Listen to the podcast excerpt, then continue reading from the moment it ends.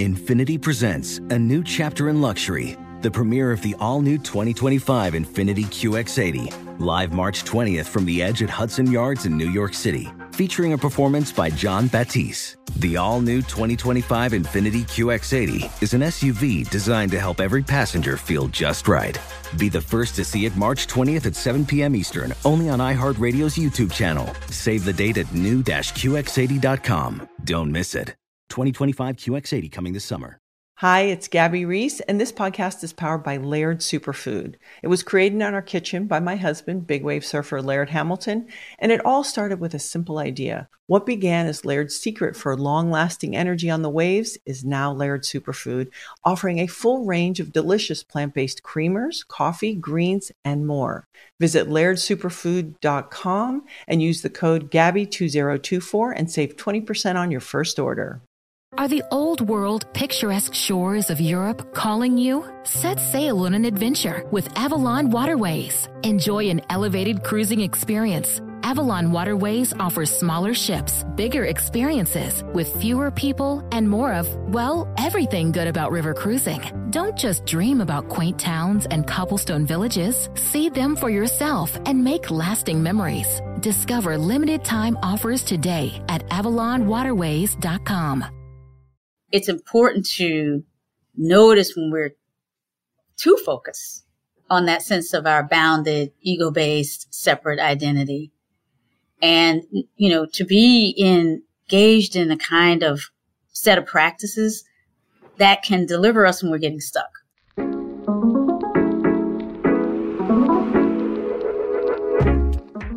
Hello, and welcome to the Psychology Podcast. In this episode, I talked to law professor and mindfulness leader Rhonda Magee about her book, The Inner Work of Racial Justice. In this episode, we discuss her innovative approach to healing racial divides using mindfulness. Rhonda argues that when we bring awareness and compassion to ourselves, relationships, and the environment, we invite healing and connection. We also touch on the topics of education, spirituality, liberation, democracy, and community. So, without further ado, I bring you Rhonda Magee.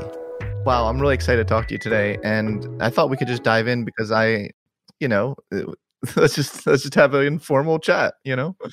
yes, let's do. Thank you, and thank you for the invitation to have this chat. Um, I'm a fan of your work, and um, really just appreciating what you're offering you. right now in the world that needs, whew, some you know, so many different sources of of support and I see you as definitely offering that, and I appreciate that very much. You know, thank you so much for saying that, and I feel the same way about you. Uh, your name just kept coming up among so many uh, people that I follow and that I love, like Sharon Salzberg and my friend Cory Muscara, and uh, who are meditators, and uh, your work just kept cropping up, and and I love it absolutely love it. So, I, yeah, I thought a really good place to start would be a little bit about your your your early childhood experiences since this is the psychology podcast after all yes yeah. would you feel comfortable mm-hmm. talking about that a little bit yeah. yes yes you know i uh, was born in uh, north carolina to mm. you know to parents who you know had have their own heritage and legacy in the the soil and social cultural context of the southern United States. Mm. I was actually born in North Carolina. My parent, my mother is from North Carolina. My father um, is from the Gulf Coast of Mississippi. Mm. You know, which uh, has some you know, Biloxi in this part of, of Mississippi is known as a place that has at least some appeal uh, for those who delight in gambling, I guess, and um, and just coastal living. But to be a black man growing up in that um, part of the country was was was not so much filled with that. In fact, um, when he was growing up in the you know the the 40s and 50s, it would have been illegal for him to enter into the water actually in many parts of the coastline. And so my father actually kind of left Mississippi and joined the Marines during a time of of war. He served in the Vietnam War. Hmm. And my mother so did my dad. Had, so did my dad. I wonder if they knew each did, other. really? Yeah. Was he? My dad was in the Marines. Oh, the Marines. Oh, sorry, sorry. No, yeah. he was in the Air Force. In the Air Force, yeah, but still, you know, yeah. I mean, it's service. Who knows? Yeah, yeah. Um, during a time of war. So, you know, and my mother had, you know, worked for a shirt factory and done, done other kinds of, um, you know, low skilled, working class, um, you know, employment. And none of that, neither of them had gone to college. And so I say all that to say, you know, I'm like so many people in the United States. Um, on the one hand, you know, somebody who's benefited from all of the ways that prior generation or two and more have struggled to open up opportunity more broadly for people mm-hmm. who whose whose backgrounds don't afford them a lot of opportunity. We were, you know, relatively poor growing up. You know, all of the ways that the history of enslavement and segregation impact of family were present. So mm-hmm. impoverishment, you know, alcoholism was something that my family experienced and I witnessed. And then also some of the follow on, on effects that can happen from that, including physical abuse, domestic violence in my home. And, and then subsequently my mother and father divorced, married a stepfather who was also another military veteran, mm-hmm. this time, in fact, the Air Force.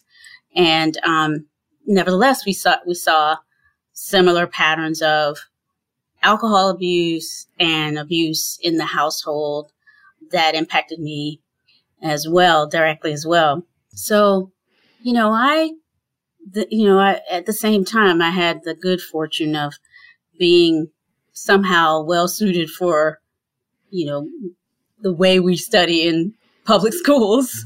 And, um, and I say that intentionally. I mean, it's not to say that there aren't other ways we could be doing education that could bring more of us along, but I certainly had the kind of capacity for patience, for, you know, long term commit, you know, sort of persistence and all of the sorts of things that can coupled when coupled with some kind of ability, which I think we all have to learn, mm.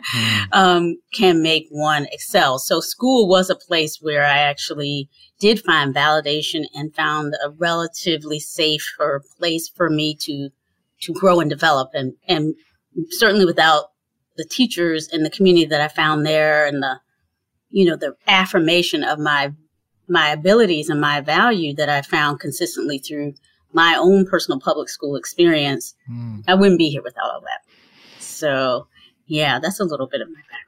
Thank you so much for sharing that. I hope it wasn't too painful to talk about. Um, no, I, I have uh, thought about it and pra- you know yeah. done some work on this, right? So it's it's actually not terribly painful, but I and it is something that I think is important for us to look at for all of us because absolutely those difficult things, as you know, are part of who and how we are wherever we are. Absolutely. I was wondering, you know, just personally in school, did did you have many experiences of racism that impeded your ability to learn and grow?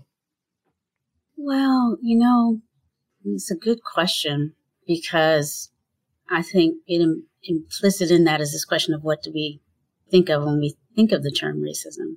Hmm. I think sometimes Feel free to answer that of, question too. right, right. Feel free. Well, we tend to think of it as like these explicit. So we think of racism as like a personal characteristic. We've been sort of mm. trained.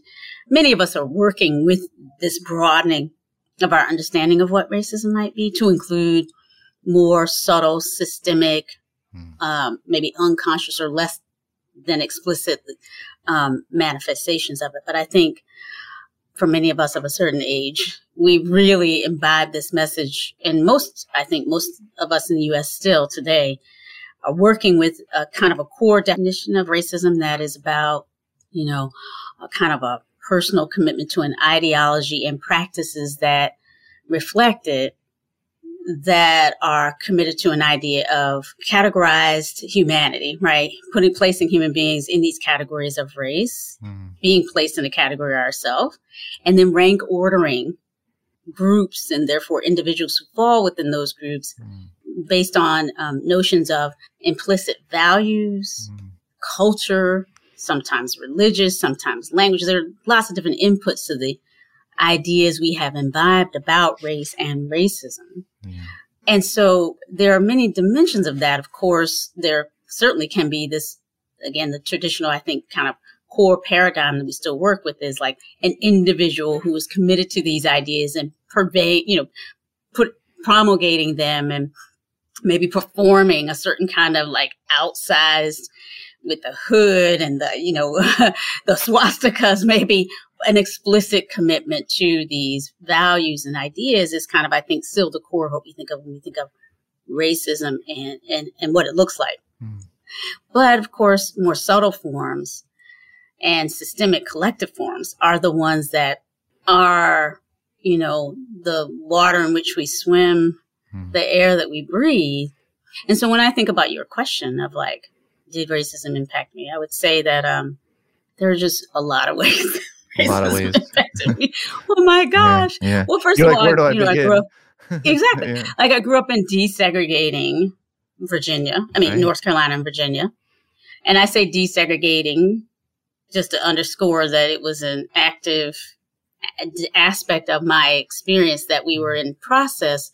And I wouldn't say that that process was ever fulfilled. In fact, I, you know, I, we could talk about some of the ways it, the efforts were dismantled even in the latter part of my experience of public hmm. school mm. in the South. But certainly, you know, I was a child who was bused across town to, to help accomplish these goals of a more integrated public school scenario and you know what are the impacts of being a part of that social experience po- positive and negative but what i'll say is one of the things that i saw certainly most of us who grew up in desegregating circumstances saw you know public schools that were very sensitively constructed to maintain appeal to white bodied families. Mm. So teaching staffs that were disproportionately white, not integrated in the same way as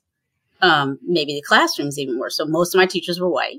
And most of, of course, the, the things that we learned in ways that were not always obvious were shaped around a kind of white Southern sensibility. That means that certain books were not taught available uh, these were things that I had to find on my own. So for me, racism then showed up in those much more subtle ways yeah. of, yeah, of like what was available, what I was able to learn, what I was able to study, and what I wasn't, and by whom, and you know, with whom, what kinds of teachers, um, and what kinds of experience experiences did they bring. But with all of that said, you know, I can think of, and, and I want to say this explicitly. I nevertheless you know, the teachers, the white body teachers who were there, most of whom in my experience were at least making an effort, you know, to to do what they came to do, which is to help identify and you know move through or support students with with some potential in the conventional sense. And so I can certainly think of and have in my like pantheon of teachers that I really appreciate, you know, a lot of white teachers mm-hmm. um, who were I can think of, you know, some, a couple in particular who were very, very instrumental in terms of their manifestation of, a, let's say, a, some sort of a racial equity commitment, such that they, whatever they may have been raised with, because again, these were people who were yeah. disproportionately raised in the South and with racist ideology and teachings having formed them, many of them, you know, nevertheless were some of my, you know, uh, mentors and, you know, help, help identify opportunities for me and, and so on and so forth. So I think it's, it's not, and then when going to university, it was, I, I would say I saw more explicit examples of racism impacting me. For example, just in my first year at the University of Virginia, lovely school, but having examples of things like, you know, um, instructors not having a negative reaction to me wanting to write about for example, I had a paper topic that I proposed comparing an analysis of segregation in the southern United States with apartheid in South Africa. Hmm. Today, I don't think people would think of that as like a shocking proposed right. experiment or, you know, intellectual inquiry. But the particular teacher that I had, a teaching assistant that I had was just aghast how could they even be considered even remotely similar? mm. Again, a white bodied male teacher who was just coming from a perspective where something that was normalized in the US as, mm. you know, part of our culture could not possibly be, you know, this was in the 80s when we were in that anti apartheid struggle. It was quite, you know, or, you know, seeing the, seeing apartheid as a certain kind of evil that we needed to all many of us, you know, who were at all progressive were thinking we must, that's an evil. But on the other hand, Southern segregation, well, there's so many justifications. Yeah. So that's an example, you know, being sort of having my own education and my intellectual interests sort of uh, filter through that lens of a kind of orientation toward whiteness that I think is a legacy of our, you know, our racism and our white supremacy. So those are, thank you, you know, the more subtle ways. It wasn't until I came to California actually and heard the N word hurled at me for the first time. Mm-hmm. Oh, well, no, that's once, maybe once before that when I was in Richmond, Virginia, but San Francisco, Richmond, Virginia. So it's uh, when it comes to those experiences whereby personal racism in the form of, you know, the, the epithets and the, you know, the kinds of physical threat. This can happen in Richmond, Virginia or Hampton, Virginia, as well as Half Moon Bay, California or San Francisco. This is American culture. Yeah, thank you for all those uh, differentiations and for telling that story. I actually do see value in differentiating between personal racism and systemic racism and acknowledging that both exist in, in lots of complex ways. Um, so I really appreciate you telling that story. Hey everyone, I'm excited to announce that the eight week online Transcend course is back. Become certified in learning the latest science of human potential and learn how to live a more fulfilling, meaningful, creative, and self actualized life. The course starts March 13th of this year and goes until May 1st. The course includes more than 10 hours of recorded lectures, 4 live group Q&A sessions with me, 4 small group sessions with our world-class faculty, a plethora of resources and articles to support your learning, and an exclusive workbook of growth challenges that we think will help you overcome your deepest fears and grow as a whole person. There are even some personalized self actualization coaching spots with me available as an add on. Save your spot today by going to transcendcourse.com. That's transcendcourse.com. We have so much fun in this course, and I look forward to welcoming you to be a part of the Transcender community. Okay, now back to the show.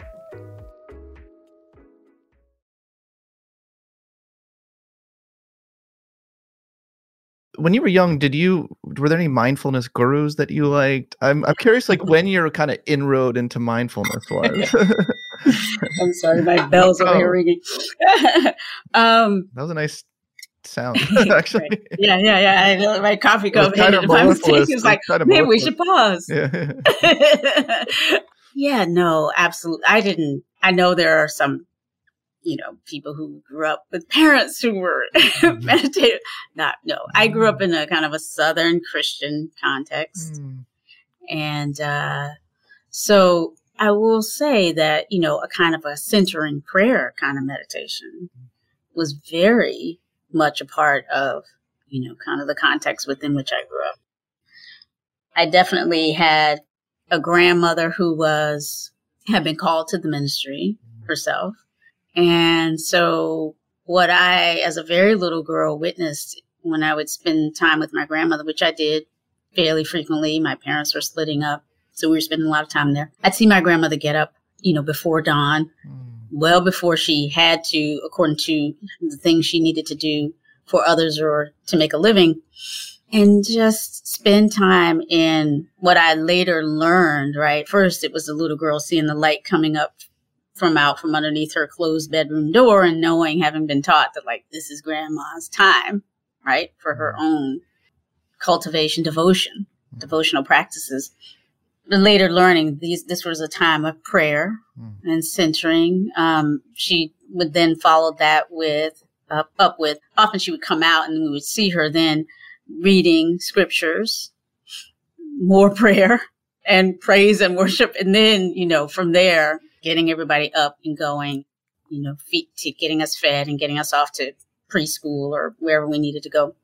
And so I definitely saw that kind of devoted self cultivation practice. But of course, it mm-hmm. wasn't called mindfulness, right?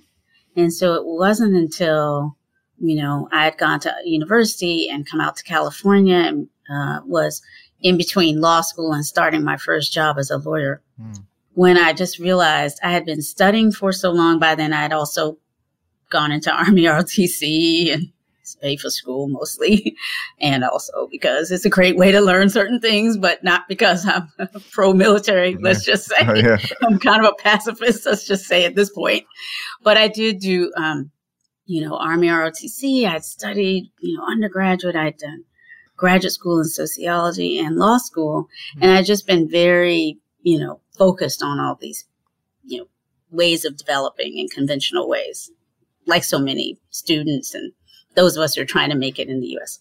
And here I was for the first time in a long while, maybe the first time in my adult life, with having finished one major project, finished taking the bar.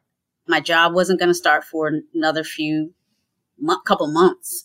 And I just didn't know what to do with myself. I had just been so, you know, so trained. My mind had been so trained to be constantly doing yeah. That I really could barely relax. And, um, and it just seemed to me something inside spoke of a need to like reconnect to some kind of nurturing, restorative way of being. Because I mean, I just sort of had a sense that this was not a good way to start my mm-hmm. new, my new career to be this kind of overwhelmed and overwrought. So I started, like many other people, just reading things. My my my partner. It's interesting. My partner is a his background is in, in engineering, and he's a, a patent lawyer. But his mm-hmm. cultural heritage is that he uh, his his parents immigrated from India. Mm. So he's not personally a meditator, but he had a book on his shelf oh. that was called the Bhagavad Gita for Daily Living. Um, and so he, you know, and there's a whole nother story about that, about how as a child of immigrants from a culture which does meditate, coming to the U.S. and kind of acculturating and assimilating called forth this sort of, you know, putting to one side of all of that. So he he definitely wasn't even reading this book, but there it was on the shelf, and I read it and found in it uh, descriptions of of you know one pointed meditation, kind of mm. way of calming and centering the mind, specifically offered as a translation of practice for daily living in the Western context. So it was being offered by an Indian American immigrant whose name was Eknath Easwaran, right? So he had written this book specifically to support mm. this translation and this kind of, um, you know, sharing of these practices to those of us in this culture. Mm. So, and I just name that because, you know, sometimes when we think about how we come to these practices, we can be concerned about appropriation. We can be mm. concerned about, you know, how we often don't name the often Asian heritage cultures, very diverse in and amongst themselves, but these you know, cultures uh, that we are privileged to have received these teachings from and to recognize, we'd often, you know, on, often don't recognize the gift nature of how we, hmm. you know, how they came to be here and that there was this beautiful conscious inter play and interaction of cultures mm. that I think is again part of the genius of the American experiment, experiment, however difficult it is for us to uphold it. Yeah. So for me, it was reading first and uh, really experimenting at home and just feeling like, ooh, right away, like there's at least something here. Not something easy for me to actually practice, but something that with practice I might, from through which, you know, with practice I might experience some greater ability to calm myself and to support myself on this journey.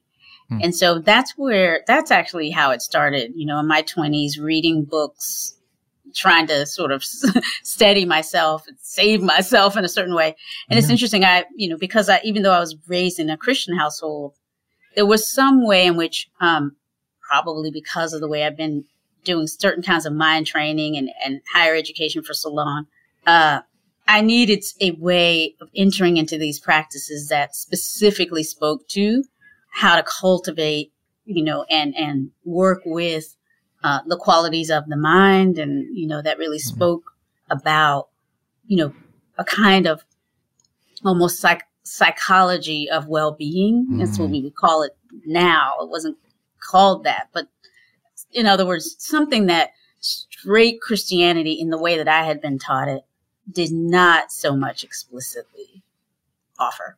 So this is how I ended up, I think, just feeling a little bit more drawn to these teachings as a support.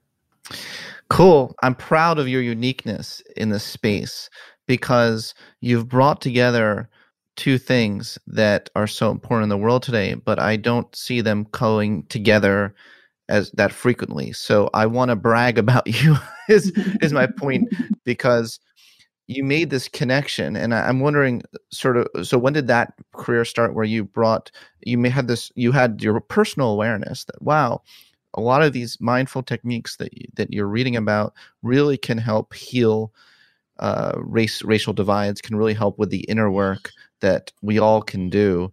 When did you start mm-hmm. to form these connections? Because there is something really unique about that that that i associate with rhonda magee. Like there is like like i think rhonda magee when i think about that and that is kind of special. So mm. um, i was wondering if you kind of oh, comment on that. Yeah. Thank you.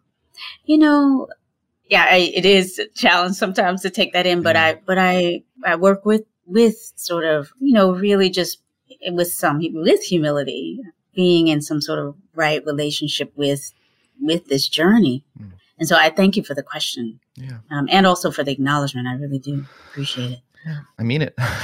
yeah, no, thanks.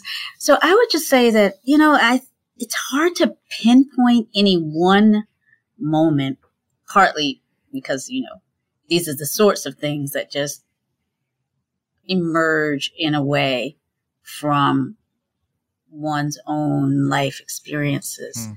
And innate, I think, you know, passions, orientations, if you will. I, I think I was drawn always to more deeply trying to understand these divisions that we seem to have somehow inherited and invested in on so many different levels and we're constantly mm-hmm. seemingly trying to reinvest in rearticulate you know every generation. yeah. Every generation right? I know. I always think about that. I always think about like can we ever reach a generation where we, we just learn from our past like completely?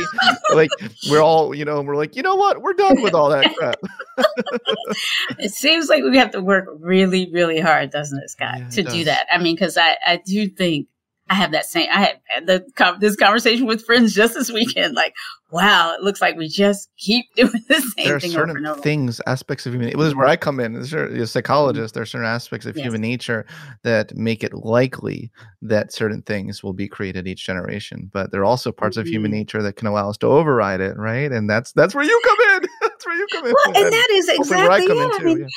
Right. Where we come in, I think those of us who somehow are, I don't even know how we get here. I don't know, but we're certainly drawn to question how we could do things differently. Mm. And to me, you know, just growing up, it was just so clear that there was so much unnecessary pain and division and missed opportunity for joy mm. and, and just like really feeling the miracle of what it means to be alive that's coming through all of this sort of acculturation to me, us versus them, you know, me versus you, and then us versus them, and then, uh, you know, fear and the kind of machinations around how I can have enough. And you, it just, you know, even as a very little girl, uh, these questions about who we are fundamentally as human beings, the sense that we were all one human family, which is something I think my grandmother sort of conveyed in like her interpretation. I like your yeah. grandma. What I, everything I've heard right? today, I was like, I like your grandma. exactly. We need a grandma like those. But like, there was always a sense that, like, yeah, I mean, because we lived in a very segregated, mm. you hmm. know, neighborhood where I grew up. It was like all black folk except, you know, a couple of white men who ran some stores that we would go to, right? Mm. Some of hmm. the grocer and, but otherwise, you know, um, the original neighborhood that I grew up in and my kindergarten completely all black. And, and yet there was this sort of teaching that like, actually we're all God's children. We're all mm. really one family, you know, that's forgotten who we are. And that was something that resonated with me innate. It never felt like it was just a teaching. Mm. It never felt like it was some story, like a metaphor. Mm. it always felt like, mm. well, of course, you know, yeah. and you could just tell we're all so similar in every kind of way. Mm. And yet we're so deeply trained for division. And so I think because of my own being drawn to that question, how mm-hmm. can we both both try and minimize the harm that comes from the legacies we've all, you know, grown up in and with? How can we minimize, you know, work for justice, in other words, but at the same time, keep our hearts open to the, you know, to these many missed opportunities for connection. Keep our hearts open to and what you and your writing, I think, call this sort of existential kind of gratefulness to be. But yes, existential gratitude. Yes, right? Like yes. we're right. you know, how can we keep that? Yes. Which, you know, again, to me always seemed like an innate, like, of course. mm. um, how can we keep those, the, how can we do both those things at once? That's the kind of a core koan, if you will, that I feel yeah. like my particular embodiment as a black, you know, racialized, as I call it, because, you know, on the one hand, I accept these identity terms and talk about them. And in some ways, you know, we're proud. But on the other hand, at the same time, know that these are just illusory ways we have of divining ourselves and others. And, you know, as much as we can keep clear that to use those terms is not to reduce our entire sense of ourselves to those terms. Right. It can help us with this sort of perspective that I think is, you know, what's called for when we, if we ever are going to find a way hmm. to not keep recreating the same pain and hierarchy and work of justice every single generation. Yeah. Yeah. There are illusionary ways of dividing. There are definitely ways of dividing. And like people have made yeah. those choices intentionally yeah. to use that as one of the main yes. dividing ways as opposed to the million other things about a human or yeah. an individual that we could focus on you know so, so, much of the beauty of, of the complexity of being human is just reduced to that that one yeah. thing and so yeah I, I hear you you know reading so much of your work i mean we could talk all day right i mean there's so much to cover you've you know you've you've talked you've had this this whole five part uh, you know, mm-hmm. grounding. Mm-hmm. I can go through the whole thing. Grounding, yeah. Seeing. Let me just read them so it's on the record. Can I do that at least? Yeah, yeah. Because there's just I'm kind Thank of overwhelmed because there's so much I want the, our listeners to hear about your work. But so you have a you have the kind of ground this this five, these stages of the inner work process with mm-hmm. mindfulness. With um, grounding is part one. Part two is seeing Part three is being. That's my favorite. If I'm allowed, if I'm allowed to pick a favorite, I like yes, them all. Yes. I like them all. Three being because and, and I resonate most because of my own work. You know, I really, I really mm-hmm. love the mm-hmm. being versus doing and the yes. existential awareness, all that stuff. I love that. That's yes, my jam. Yes, yes, Part four, yes. Part four is doing. I was like, I don't know about that part. No, joking, And yet here you are doing yeah, in yeah. your own way, and I'm doing it. And I'm doing it. yeah, yeah, exactly. totally. And then part five, although that this part five actually might be my favorite. Li- liberating, liberating. Exactly. Can we jump? Right. Can we just jump right to the liberating because we don't yeah, we don't right have like five hours right to go yeah, through all that. And I really and I really I, I, I do bring these up because I want our listeners to at least get it on the record for mm-hmm. them to hear mm-hmm. it and then for them to uh, want to go and read more of your work for sure. Yeah. I really recommend people that. But in the mm-hmm. interest of time, can you kind of tell yes. us um, you know, what does it take to get to that point of of liberation, and what and how do you define yeah. liberation? You know, different, you know, through the centuries, through the course of human history, people have different thoughts and philosophies and what it means to be mm-hmm. truly free and liberated. I'd love to hear some of your thoughts on that. well, thank you so much, and we absolutely can jump because even though I have, you know, articulated this sort of five. Yeah part approach. And of course, by nature of a book, you start at the beginning, you end. To me, in common with people like you know, the, the venerable Thich Nhat Hanh, who, who yes. passed recently. May he rest in peace. Yes. May he rest in peace. Um, may he rest in liberation. yeah, may he rest in mm. liberation, mm. and may his teachings mm. continue as he would seem as he taught so often. Right, they are here. Right, in a certain sense, he's not resting. right. We're here. That's true. But but you know that this idea of interbeing, each of those, you know, let's for now say aspects of the inner work that I describe in the book certainly each embeds all the others. And so, yes, of course, we can start with liberation. We can start with any of them mm. and see different aspects of the others within them. And certainly for me, I could well start any in, in some, in a certain sense, do begin my own work at this point from this place of, let's say, liberation from some of the, mm, the ways I have been taught to think of my own um, self. You see me already kind of drawing in the sort of a fist to sort yeah. of self-contained, atomized. Right. I'm totally separate from you. We can't, you know, we gotta struggle to understand each Hearts other and then defend borders. each other. Hearts with borders. Hearts with borders, with right? Borders, exactly. yeah. Yeah, with borders. Mm-hmm. So to me, it's about that hearts beyond, right? And mm-hmm. it's and it's um to me liberation has really, as you allude to, it's so many different dimensions. Mm. But in this book, I am talking about a kind of spiritual, if you will, you know, a, a kind of way of being in relationship to reality mm. that is more and more kind of open to noticing when we're getting caught mm. in ways of, uh, of, of in limitation, in separation, in division, in reduction. It's really about the way that the practices of mindfulness, or just, if you will, kind of whatever the term is, we, any one of us may have for how it is that we work to disrupt our own delusions about who we are and how, how things are. Yeah. These practices for me can help with you know to me liberation is from what or for what? It's liberation from the temptation the tendency toward isolation towards a sense of self that to me is is a delusion. This mm. this it's, it's at least in part a delusion right? There's a way in which of course we have our own agency and our own work to do and opportunities and we live and we love and there's some reality to that. I think as a kind of a metaphor for psychological development in a world in which everything is in interrelationship, it's important to notice when we're too focused on that sense of our bounded, ego based, separate identity. And, you know, to be engaged in a kind of set of practices that can deliver us when we're getting stuck. Yeah. You know, so I keep coming back to this idea of stuckness and unstuckness.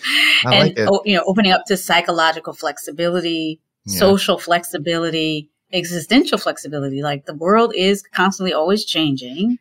How can we notwithstanding all these changes notwithstanding demographic change just to say one example notwithstanding technological challenge or you know the the stress around resources that come from climate and other you know, issues that we are facing.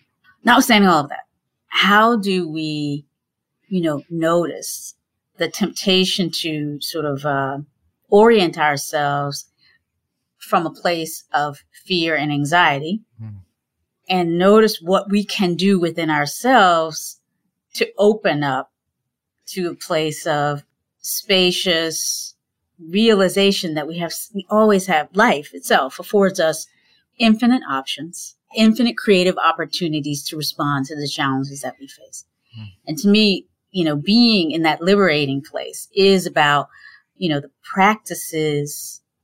And I often do think of it again as like liberating, not liberation, right? It's like, how hmm. are we actively opening up whenever yes. that temptation to close comes to all of us? And it can come to all of us. So with humility, this is like I'm in this too. You know, I open the the news, uh, the the screens, yeah. and see you know warmongering and and um, saber rattling uh, at the border of Russia and Ukraine or whatever at the at the border of the the local school board that's arguing over critical race something called critical race theory and you know parents of hmm. you know like those these things like anybody needs to be pitting parents against anything in the context of public school but that's happening in our neighborhoods so wherever we see these border lines being redrawn mm. how are we in relationship to that and how can we resist you know the bait you know not take the bait of making someone else an enemy Mm-hmm. To me, every different way that we practice to minimize the likelihood that we do that, from which so much human suffering and uh, needless bloodshed has mm-hmm. flowed mm-hmm. over human history over the eons. Everything we can do to minimize that is falls within the scope of what uh, I call liberating practices mm. and mindfulness and compassion and this existential gratitude, mm. this gratitude in being alive, yes. which I think, frankly, is kind of the core of mindfulness practice. Oh, I love that. Honest. I love that. Yeah. I really, truly do. Maybe I don't so. think of that as a separate practice. That's being. Yeah. That's the core of being. Yeah. That's being. Yeah. Right? Yeah. And it comes from grounding in a certain awareness that we, you know, life is selected for us. So no yeah. accident here and as we breathe, we are in connectedness with this thing we call the environment out there, but actually it's always has been a part of our being, mm. for which again seems to me the only right response is gratitude. Yeah. And then from there, again, so many different, you know, opportunities to free ourselves mm. can emerge if we keep remembering that these simple facts of our existence. Beautiful. There's something you said I, w- I want to just double click on because I very much agree with it. And it's that liberation I would phrase as a direction, not a destination, right? You never have become because what do you what's what happens the moment after if you like I'm liberated, then the moment after you're gonna be like, wait, what do I do now with the rest of my life? it's always a process, right? And it's, it's always, always it's kind of like a North Star goal, right? I kind of view it like self actualization. Yeah right? Mm-hmm. You know, like mm-hmm. we can kind of constantly make choices in the course of our day to choose growth. But you know, we'll mm-hmm. mess up because we're human, right? Oh, like it's not like you know, you ever reach the liberation, then you're like perfect the rest of your life. Exactly. So I like that you emphasize that. Something else I want to double click on from that chapter is the fact that you say bringing compassionate mindfulness into community based engagement. Well, this is a common thread throughout the whole book. So even earlier in the book, mm-hmm. you say, as I'll see from my as you'll see from my story and those of others you'll meet here, healing takes place in community. So this is yeah. this is a theme you keep coming back to over and over mm-hmm. again. You you brought up the the, the critical race theory kind of uh, criticisms, and those mm-hmm. discussions get so ugly, regardless of where you stand on. Mm-hmm. I don't. I want to. I want mm-hmm. us to step above yeah. that for a second and not get into the sure, weeds yeah. of the debate. I want Absolutely. to regard because I know that's where you're at with this. So I and I love mm-hmm. it. Regardless of where you stand, those the no one's listening to anyone in the, in this right on on and everyone's just yelling at each other and so how can we all rise above that using your amazing work of mindfulness of the community healing and then truly truly listening to each other because this is the society i think we we both uh, want yeah, it's more yeah. of this active listening and less mm-hmm. immediate knee jerk response mm-hmm. of you're wrong i'm right. Right right right and i think of these things on multiple levels right? Um you know there are things that we can do and we will do and we are doing even in this conversation i would say. Yeah. Right yeah. to hell yeah. offer. Yeah right? Um you know models and ways of kind of practicing listening for understanding and connection. Hmm. and really that's that could be his whole whole spiritual path. Yeah. I think right? Yeah. and whole self-development path. How can i practice uh, listening and speaking for connection and understanding what are the other goals that people have for listening and speaking? Other than right? Because to, to practice for for understanding and connection is to invite inquiry. Well what are the why uh, what else are we trying to do with some of our mm. communications? Are we trying to understand or or are we trying to experience power over in some way? Be right. Uh, yeah. uh, be right but also right. Yeah. come across as right. But again even more so now the systemic collective piece all of this is happening within a broader environment. It's not just the interpersonal dynamics, mm which are so important and which we, you know, do deal, we recognize and we take agency for and all. mm Yes. And, right. Mm-hmm. It, we, we live in a world, mm you know, people are making money, power, making aggrandizing and developing and building up power through the manipulations of our emotions, our, you know, our communities, frankly. These, so, so in other words, we're up against a lot right now when it comes mm. to this. Being willing to see more clearly, mm. more of what we're up against. That it isn't just I'm not skillful or I'm not being the best person. It is that. It is part of, you know, it's partly like, can I be more skillful? Can I listen a little bit more with a little less judgment? Right. Like a little less judgment. And can I um, um, put myself in the shoes of the other a little bit more? But it is also, you know, recognizing that we, on the one hand, have these beautiful, lovely devices mm. around us that have enabled so much, including us connecting and sharing more richly in the world yeah. during these pandemic times. Beautiful. Yeah. Absolutely. Where would I be without these devices? And the way they have been developed and promulgated, we all now know churns division, right? Is, is kind of co is, you know, has as a, as a profit model, yep. the narrowing of minds and the kind of the reinforcing of you know, those things that trigger intense emotion, including fear, anxiety, that can that lead to this othering. Mm. So, so there is, you know, so this is where, you know, that strong back, that sort of, you know, how do we act in wise relationship, not only to how our own personal conditionings, our upbringings, right, the things we've learned, the things we haven't, prefigure us to be open or not to what we are hearing from another person. That's really important. And that's, you know, we have some control over that. We must make the most of that. Mm. And I think how we relate to technology and media and the different ways that that organized efforts are arrayed at kind of keeping us deluded and keeping us at, you know, loggerheads and at pointed spears at each other. I mean, this is not just happening. It's not just natural. mm-hmm. So how do, how are we in wise relationship with the whole array from like my personal, what's happening interpersonally, how and where we meet, the mm. structures for that? Because all of those things are part of the, I would say the ecology for justice and for connection that we work with. Like, so bringing awareness to every dimension, the personal, the interpersonal, the sort of social, where we meet and how, who's in charge mm-hmm. and right? How we set up the rooms. All of these things matter.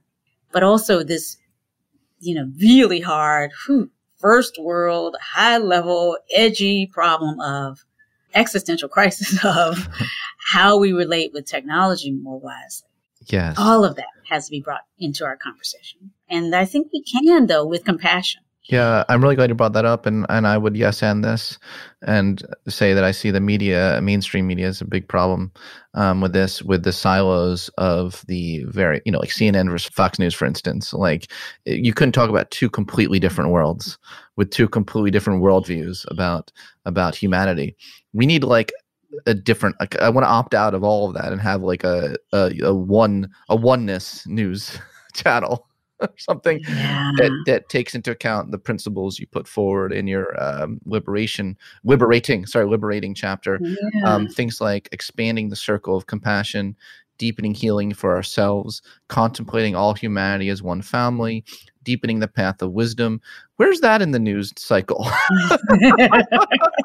Exactly. Where's where's the P- pr yeah. campaign for, for all for that, that. stuff right? That. it is seriously well there's I no mean, money in it. Know, is it all about money? There's no money and power over. Ugh. there's no money and power over right? As opposed to power with. With with. Or, right? Why power. is there not money? Equally as much money and power with how do we have that world? well, there is at least some, and I think that's yeah. part of that. That is a part of the reality. Like yeah. you know, we are finding ways yeah, to amplify more of the good, mm. but it is true. I mean, some of it isn't saleable, and some of it will never be. Mm. You know, something that we can profiteer off of, and shouldn't be right. frankly. And this is radically counterculture for me to talk about like things we should be engaged in that are that will never make us money and shouldn't be about making us money. Yeah, that's not the bottom. But I think that's yeah. yeah, it's it's um you know, again, this is where again my heart. I have to put a hand over the heart because I'll do it too. We are, yeah. You know, we, you know, it's it's, it's painful. it is. it is well, to, so many to, people to are suffering. Both. Yeah. Oh, sorry. Go on. So, go on. All, we're mm. all suffering. Yeah, yeah. We're yeah. we're all suffering. I know in different know. ways, yeah. right? I didn't in mean different ways. You. Yeah. Oh no, no, no! I don't. I, I, I take this as like, okay, good, yeah, you know, like healthy. yeah. You like, inspire we're me. engaged. yeah, you inspire. yeah, me. we're inspiring yeah. each other. Yeah, You're yeah, yeah, inspiring me. Yeah. So yeah, and I, you know, we could we could talk about this forever, and Mm. hopefully in a certain way we will, Mhm. if not explicitly, but just know we're Yeah. in conversation Yeah. wherever we are about these these really really important aspects of, in a way, the dilemma. So I mean, I guess I would say, you know, because I'm a law, have been trained in a law Mhm. in law and worked as a law professor for so many years, you know, I am kind of aware that again, life law professor and mindfulness teacher. Life is multidimensional. Hmm. My existence is multidimensional. It's like it's I can at the same time be aware of the oneness that interconnects us all, us as you know, us in, as being part of one family already, who all belong already, um, and don't really have to struggle for that for that. And at the same time recognize that for us to work together in the world to minimize the harm that we do as we go forth, you know, seeking to make the most of our own agency in in the social realm. We do need agreements. We do need ways of working together, and we do need ways of trying to find collective consensus Mm. or uh, nonviolent ways of of resolving conflict. Here, here. So yeah, so there are. It's it's. I think, therefore, I, I, I'm I'm always trying to be a student of, you know, political science and philosophy. And if someone could show me a more effective way for human beings to come together than the hard work of trying to, despite our different backgrounds, despite our different languages, despite our different cultures, find the common ground Mm. in any conversation, in any community uh, find the capacity to resolve a conflict peacefully for today. Hmm. Provisionally, we know we may come back again, but for today, we've we've we've agreed this is how we resolve we'll resolve it, and we'll live another day to meet and and share and maybe come to another result. In other words, what we have called the the rule of law and democracy, Hmm. as opposed to every other kind of way, seems to be the best approximation we can find for a kind of public frame for discourse that that allows for you know more free expression more of these liberating practices right? More of us to kind of find our own way.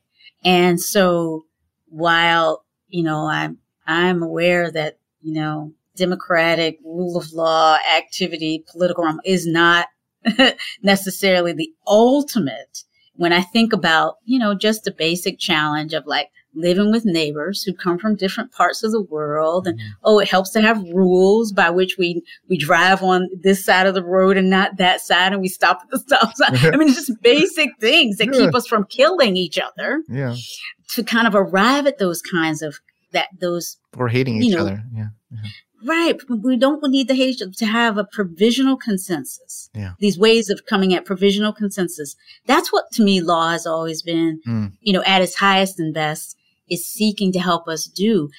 And so we have to keep investing in the inputs of the ability to, to use language as bad as it is, right? Yeah. As manipulable as it is. But nevertheless, we have to resist that cynicism that says, you know, words don't matter and trying to talk to each other and listen to each other is just, you know, never will work. I, I think we have to pull ourselves back always. The temptation is to pull ourselves back from the, the kind of abyss of cynicism that can come from this kind of awareness of the infallibility of language or, you know, the kind of indeterminacy of it. Like, you know, the word dignity can mean anything. I can, you know, I could use it. Hitler could use it. I mean, it's like, Mhm.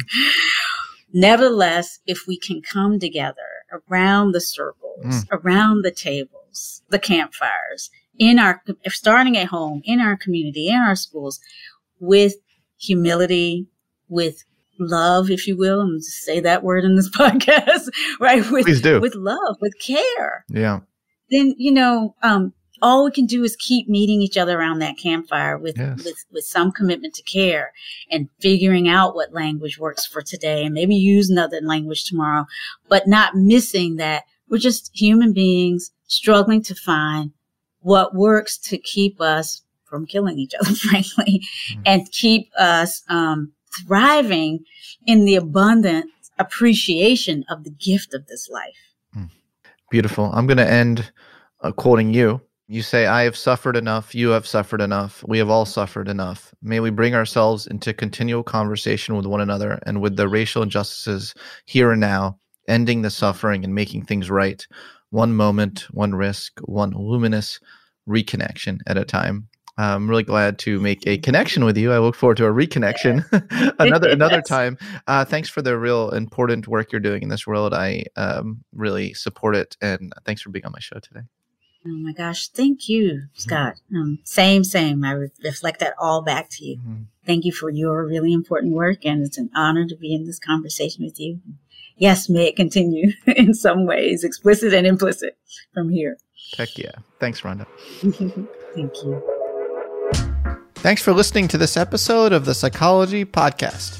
If you'd like to react in some way to something you heard, I encourage you to join in the discussion at thepsychologypodcast.com or on our YouTube page, The Psychology Podcast. We also put up some videos of some episodes on our YouTube page as well, so you'll want to check that out. Thanks for being such a great supporter of the show, and tune in next time for more on the mind, brain, behavior, and creativity. Infiniti presents a new chapter in luxury, the premiere of the all new 2025 Infiniti QX80, live March 20th from the edge at Hudson Yards in New York City, featuring a performance by Jon Batiste. The all new 2025 Infiniti QX80 is an SUV designed to help every passenger feel just right. Be the first to see it March 20th at 7 p.m. Eastern, only on iHeartRadio's YouTube channel. Save the date at new-QX80.com. Don't miss it. 2025 QX80 coming this summer. This is Amy Brown from Four Things with Amy Brown. Today, Healthier is happening at CVS Health in more ways than you've ever seen. It's wellness destinations for seniors, including select locations with Oak Street Health and CVS Pharmacy. It's doctors, nurses, pharmacists, and everyone in between offering quality care and support virtually in person and on the phone. It's in home evaluations through Signify Health and meeting mental health needs through Aetna. And those are just a few of the ways that healthier is happening. To see more, visit cvshealth.com slash healthier happens together. CVS Pharmacy, Oak Street Health, CVS Specialty, Signify Health, and Aetna are part of CVS Health. Eligibility and services vary by location and individual. Are the old world picturesque shores of Europe calling you? Set sail on an adventure with Avalon Waterways. Enjoy an elevated cruising experience. Avalon Waterways offers smaller ships, bigger experiences, with fewer people and more of, well, everything good about river cruising. Don't just dream about quaint towns and cobblestone villages. See them for yourself and make lasting memories. Discover limited time offers today at avalonwaterways.com.